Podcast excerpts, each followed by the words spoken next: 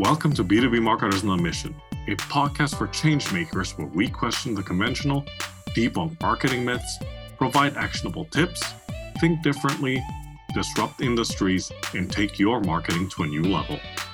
From improving your campaigns to making you a better marketer, these are the inspirational stories that will help us change the way we think and approach B2B marketing one conversation at a time. This podcast is brought to you by Einblick Consulting, helping you to stand out in the market and drive revenue to your B2B business.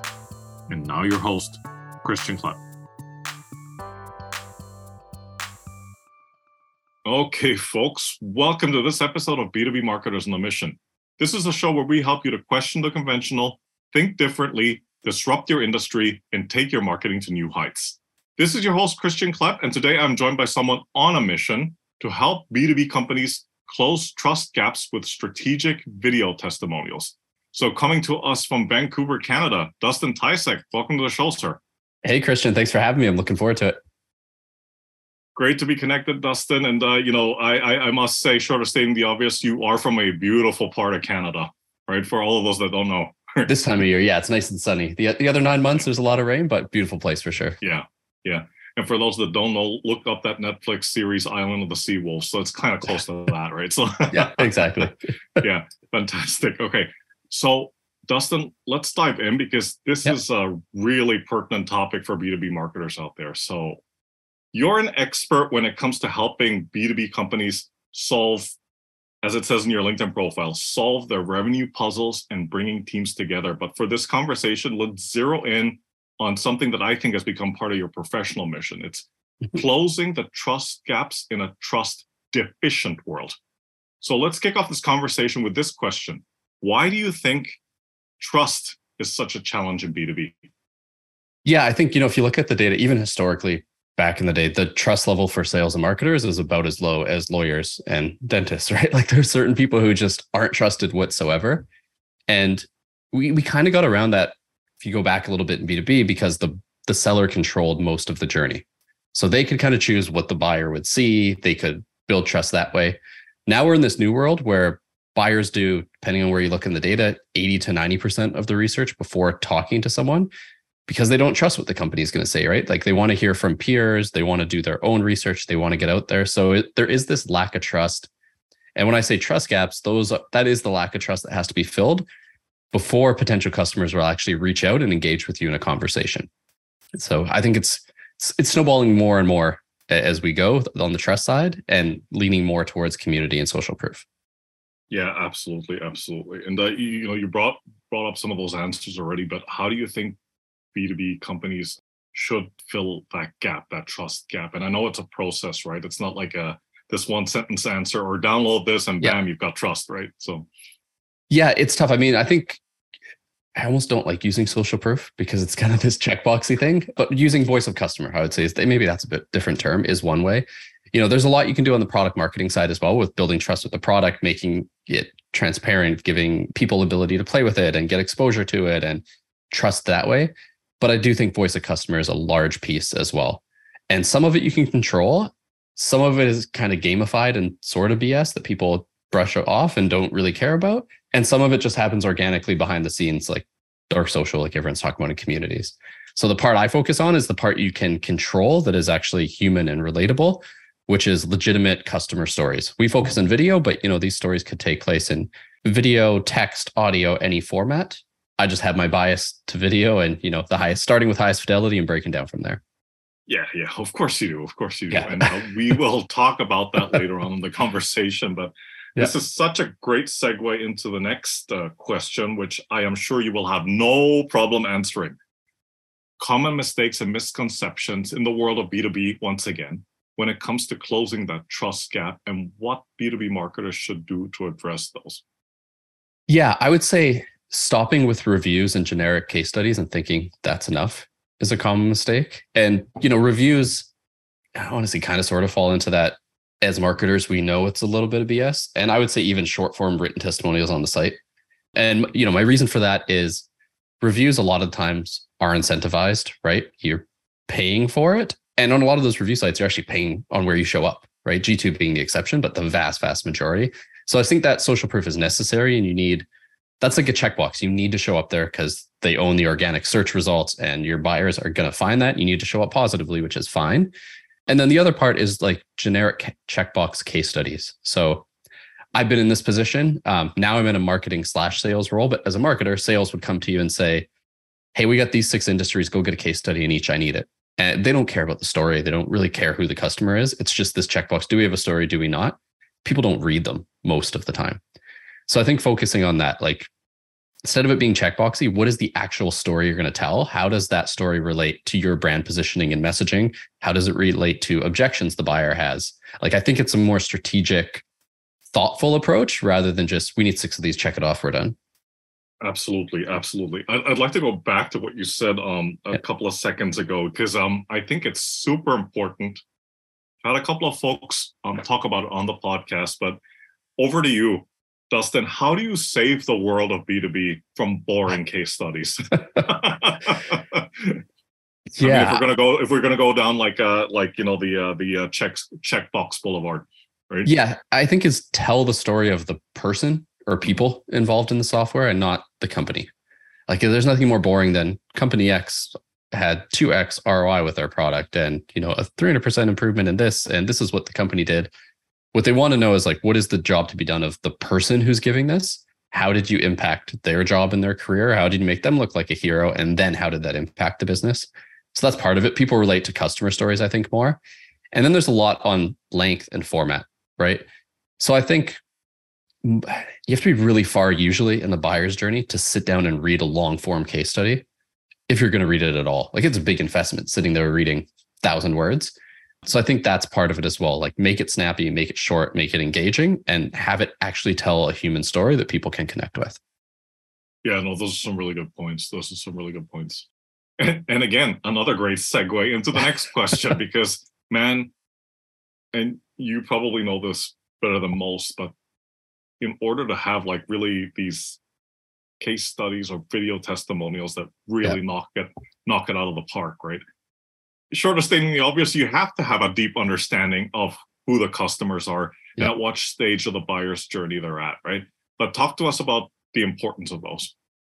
Yeah, I mean that's kind of a, a necessary thing to do before, and also a nice side benefit of doing case studies. You get a lot of customer research, and you understand the customer a lot better. And I think whether it's a video testimonial, a case study, anything, usually it begins with an interview. I would say 90% of the time, right? And that's where the actual research and thought goes in is asking the right questions. It's really easy. I'm sure if you Google what questions to ask in a customer interview, you're going to get this generic, why did you recommend us? Why did you choose us? Think back to why you purchased us. And those are fine. And you know, you still need those to help tell part of the story. But think more critically about okay, I'm going to chop this up into different pieces that are going to live at different stages. So if my buyer is in the unaware stage, what do they care about? If they're, you know, in the consideration stage and comparing, what are their question, fears, and doubts? Ask questions about that. And you're going to end up with A, a more engaging story, and B, more pieces of content from a single interview. Because I think that's where a lot of people go wrong is 45 minutes of your customer time. You ask them a bunch of questions that are kind of the same and they just repeat the same stuff in different words and you end up with one 90 second video or one written case study, which is fine. But why wouldn't you try to get, you know, eight to 10 pieces of content from that interview that you can use, your sales team can use, your CS team can use, your marketing team, demand gen team. Like, I think that's a better use of time and the strategy you should take.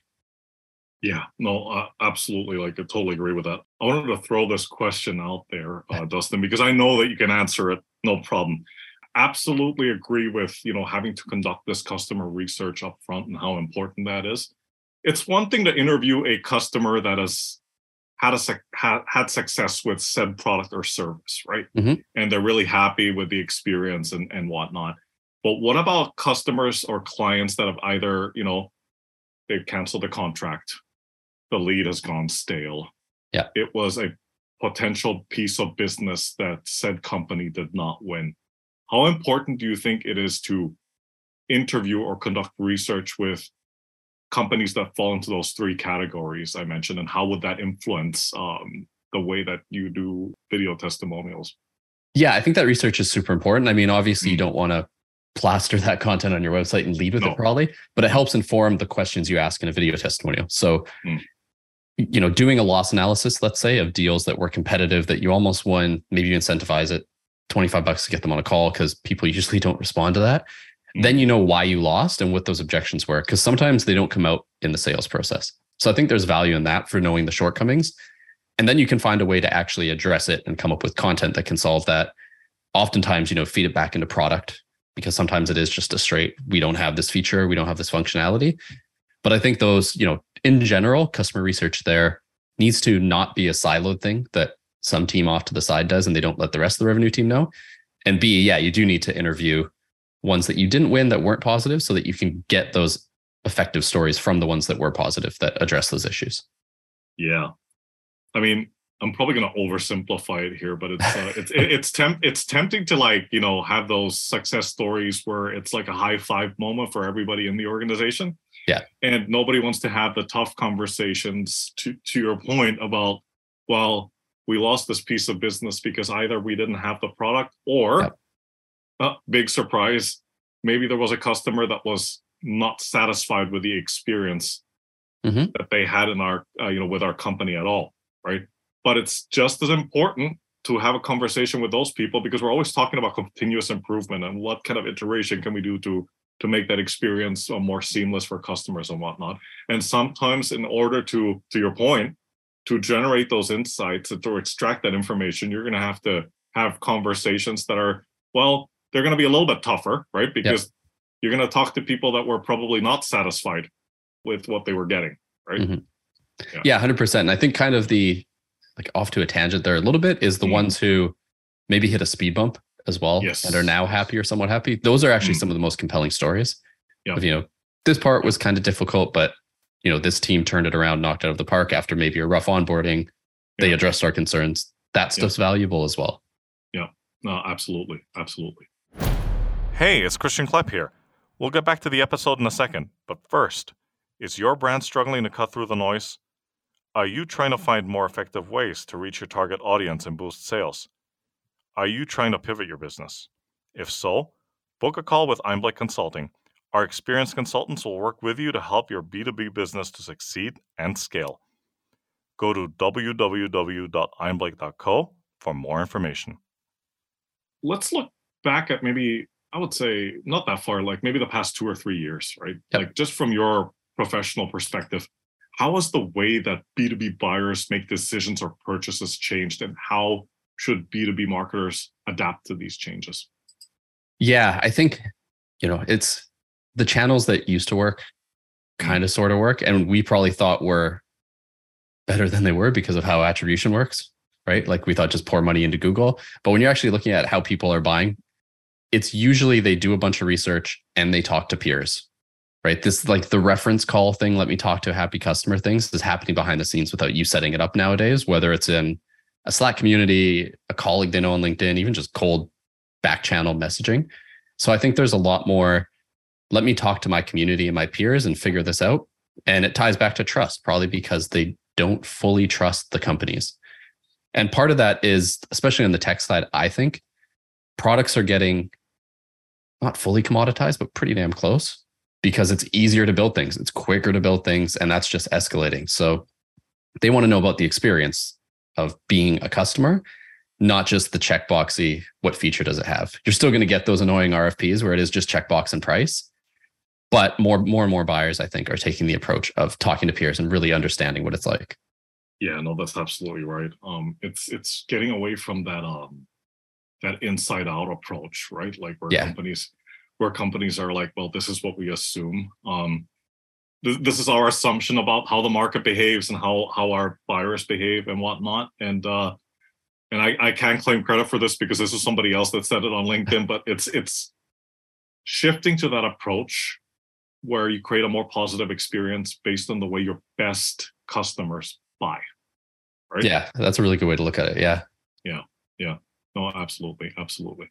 All right, Dustin. I call this one the Lego approach because it, it, requires you to it requires you to break things down into their respective parts. Okay. Yeah. But break it down for us. Uh, how do you build? And you've answered. Uh, you you've given some of the answers already. But like, how do you build trust and credibility through the different stages of the buyer's journey? Yeah, I mean, it does go back kind of to asking the right questions and basically having a proper understanding of your buyer and mapping out their needs. So the approach we take there is think the traditional stages unaware, aware, consideration, decision, all, all the way through to atten- um, expansion and renewal. We map out what are the key topics people care about at that stage, right? And what do you need to do to build trust? So think unaware in our case for our like go to market, this is cold LinkedIn ads to a targeted list of accounts. They don't really want to hear people just talking about testimonial hero. So what we want to do is have our customers evangelizing the category. Like what was the impact of video testimonials? Why are they important? Not really talking about us as a byproduct, of course. The ads are from us. So, you know, there's the relation there, but we're not just spouting about us because people aren't in that comparison stage and they don't care. Whereas it goes to the remarketing stage, they're more, they're aware of us. We want to drive home our differentiation and why it matters. When it goes to the sales stage where, you know, we're in a competitive deal and they have specific objections, we want content mapped to that. So short video snippets that handle specific objections. So, to give a concrete example, there, one of our common objections in more enterprise deals is, you know, we're a big company, we have a video team. Why should we work with you? Mm. And we have testimonials from companies like HubSpot saying we also have a big video team. We work with Testimonial Hero because that video team is busy. Uh, getting in the queue and getting stuff done is almost impossible. They do this faster and better than we can because of you know capacity. That's compelling, and it's we've tried with us saying it and it's yeah yeah you're a seller you know you have your spiel for everything but yep. from a customer it's valid so that's what we do is we map it all out and then start chipping away like to me it's a multi-year approach of these are all the things we need. Let's prioritize them and get those stories built because you know you can't rome wasn't built in a day i guess and neither was your video testimonial strategy. Kind of the same deal. Well done. Yeah absolutely. Absolutely. But you know, going back to like and I'm a big fan of mapping or diagramming things out of yeah. And the point you brought up is so valid because once you start doing that and you map out those different stages of the journey and what people care about, what con- uh, what topics they're looking for, what are their priorities, what are not their priorities, et cetera, et cetera. That takes all the guesswork out of this exercise, right? Exactly. Then you don't have customers coming back to you and like, hey, Dustin, it didn't work. Why? Right? Yeah, exactly. It's it's one of those things like if you don't put up the work up front, and mm-hmm. also come to the um kind of the measurement side and how you assess it a little bit, because this is one of those things that isn't a direct one to one. You know, it's not let's put five grand into this keyword, like in our case, video testimonials, and see what the return is and map it out because they're searching in there, you know, in that demand capture stage. In this case, you also have to think through like what do you actually want and what is the goal of each of these videos? And then make sure the content the media type the topic all matches that. So if it's early stage you just want people to interact with the ads so they go to your remarketing layer. They're in the remarketing layer you want them to come back to your site and get the named accounts there that's the goal so i think you know taking that strategic approach helps absolutely absolutely okay dustin we get to the point in the conversation where we talk about actionable tips yep and now going back to what you said earlier, Rome wasn't built in a day. All right. We we all understand and we need to appreciate that. But like let's just assume that there's somebody out there mm-hmm. that's listening to this conversation that you and I are having that's thinking about doing this, right? With video testimonials, customer success stories, and whatnot. What are like three to five things that they can do after listening to this conversation in terms of like helping to build that trust and credibility? Off you go. Yeah. So I think I was going to say an easy one. It's not easy to do. It's easy to think okay. about. Is to actually build your advocacy pipeline is what we call it. Because so often this becomes an ad hoc thing of, oh, we need stories. Let's email 300 customers. It's not sustainable. It's going to fall off all the time. So build it into your process, right? Like if you run NPS or CSAT or you know anything like that that measures happiness, tie in and ask for a customer conversation, whether or not you're going to ha- make a customer testimonial. So make that part of your process across your revenue team so you actually have a stream of content because we see a ton of companies just get stuck saying i can't get customers to say yes i can't find customers and a lot of it is it's a side of the desk thing that isn't a process so i would say that's a major one and tip one to get going the other one is actually do these and prep and practice your interview skills that is a very very underrated thing and as someone who also has a podcast if I look back at the start, I was horrible at interviewing. It's really hard. It's not a natural skill. You, you and me both, man. yeah.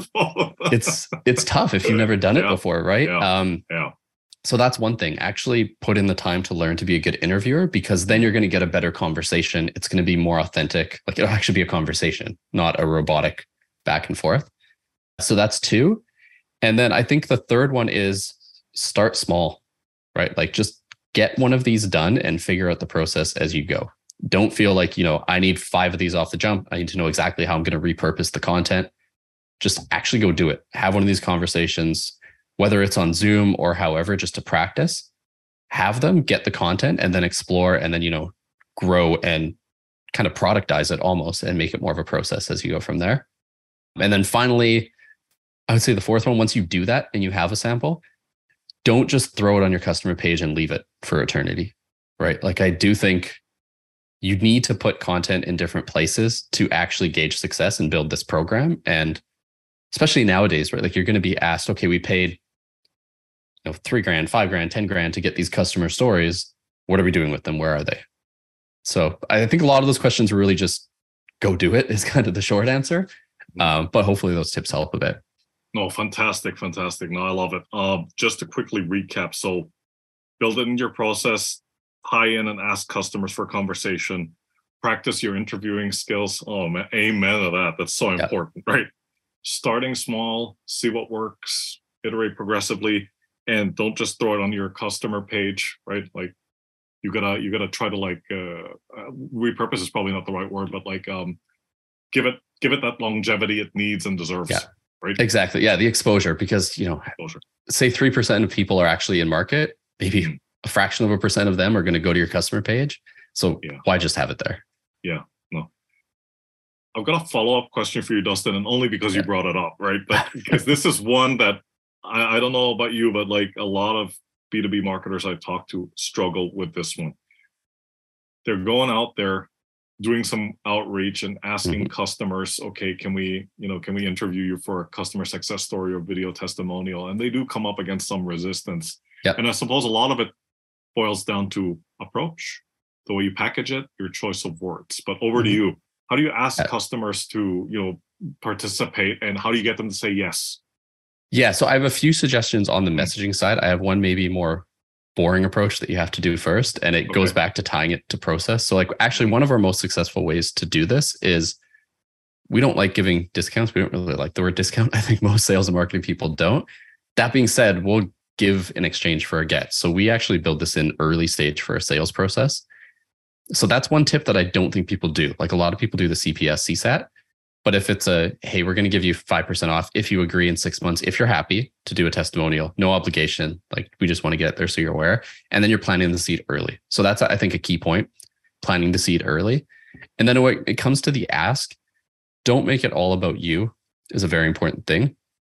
There is legitimate value in you know telling that person's story and raising their profile a bit people like talking about themselves and their success stories, right? So frame it as that a little bit. You know, you've been really successful using our product. You're one of our power users. We wanted to, you know, have an interview with you and record some of your thoughts and feelings on it. We think it'll help other customers as well to learn from you. That's a lot better than, hey, can you give us a testimonial so we can use it in our marketing material? And it's true, right? Like we actually do want to care about the customer story. So I think that's one. Um, and then the third one I'll give, which is hard for I think CS people in particular because it's not often their natural skill set is kind of treat it like a sales opportunity a little bit. Like you're going to have to chase these a bit. You don't want to be pushy and there's a fine line. But it can't just be a one off. I'm going to send one email and if they ignore me, I'm never going to mention it again. Like it's okay to actually follow up, you know, try to find a way to make it happen and chase it a little bit if it's a valuable story. No, absolutely, absolutely. All great points. Um, and especially the one about like not not making it about you. Yeah. Um, and it's about making the customer the hero, right? It's yeah. not about like, you know, they're successful because our product was so awesome, right? I mean, yeah. Yeah, exactly. You want to really highlight the customer. And I mean, the side benefit there as well is the people watching it are going to relate more because yeah. the person speaking is going to be more engaged talking about their individual story. Yeah, yeah, absolutely. Absolutely. Yeah. All right. On to the next question. Love it or hate it? Metrics. I just thought you were just doing metrics in general. I'm like, that's a tough one to answer. no, no, no. Yeah. Um, on this topic of building trust and video yeah. testimonials, just, I mean, we, we don't need a list of 40 things. Just what are some of the top metrics that you think B2B marketers should be paying attention to? Yeah, specifically to video testimonials, I'm going to kind of go back to it depends where you're using them, is the short of it, right? So I'm going to give three stages. There's a lot more where you can. But if you're on that unaware stage or the remarketing stage, I would actually check the the engagement on your ads in comparison to other ad types right? Both from a watch perspective to how many click through to how many you know actual social engagements you get. And then if you can track it which there's technology now to do it how many of those accounts are actually going to the site and progressing? So i think you know on the marketing side i would focus there. On the actual video you host on your website i do recommend using you know a vimeo wistia vidyard something where you get some trackability so you can actually see if people are engaging with this and how effective it's being, right? So you need to know how many people watch the video, what do they do after, how is it tracked? Um, and a lot of those platforms enable that. And then finally, on the sales side, a lot of companies, you know, they don't have like a Highspot or similar tracking tool, but something to find a way to, you know, how many of your deals were influenced by sharing these objection crushers or competitive replacement videos it's one of those things where it's never going to be a one to one. You know, they definitely bought because we sent that video, but there you can look at correlations there and see what are your most successful pieces of sales content. So I think those are the three overall that I would look at, depending on where you're focused on your uh, using the videos. Absolutely, absolutely, and uh, you know whether whether salespeople or marketing folks do this in the form that people fill out on the websites yeah. or in the discovery call with salespeople. I mean, you can always ask the question, "Well, how did you find out about us?" Right? For sure. And, yeah.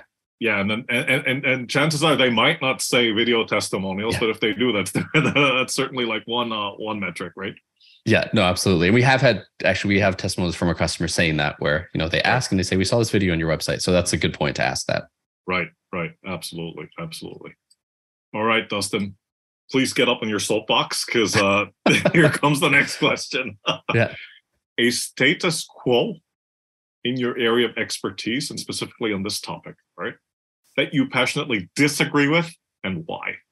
Oh, I feel like I've been on my soapbox this whole time already. yeah, you have. You have. I just didn't want to make it that obvious, but like Yeah, so I think, you know, something I passionately dislike, I think is the good way to phrase it, is honestly long form case studies about the company. Like I've already kind of dumped on that a little bit. So, you know, I feel a little bit bad talking about it. I just don't think they work like some people do good case studies for sure that are actually valuable.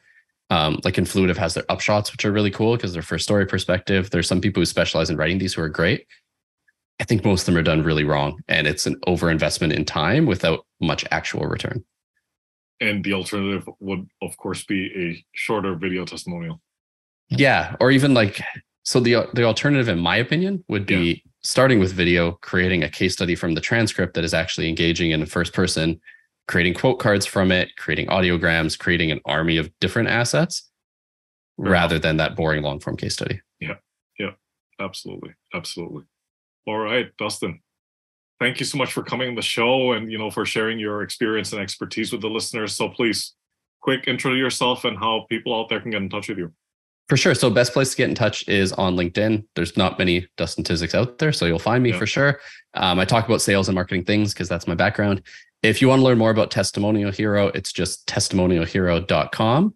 And I'm going to plug my podcast on your podcast as we have a similar one. Please. Absolutely. B2B revenue leaders, uh, where I interview sales and marketing people, and I basically just try to learn from them.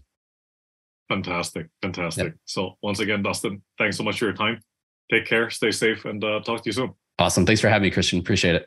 All right. Bye for now. Thank you for joining us on this episode of the B2B Marketers on a Mission podcast. To learn more about what we do here at Einblick, please visit our website at www.einblick.co and be sure to subscribe to the show on iTunes or your favorite podcast player.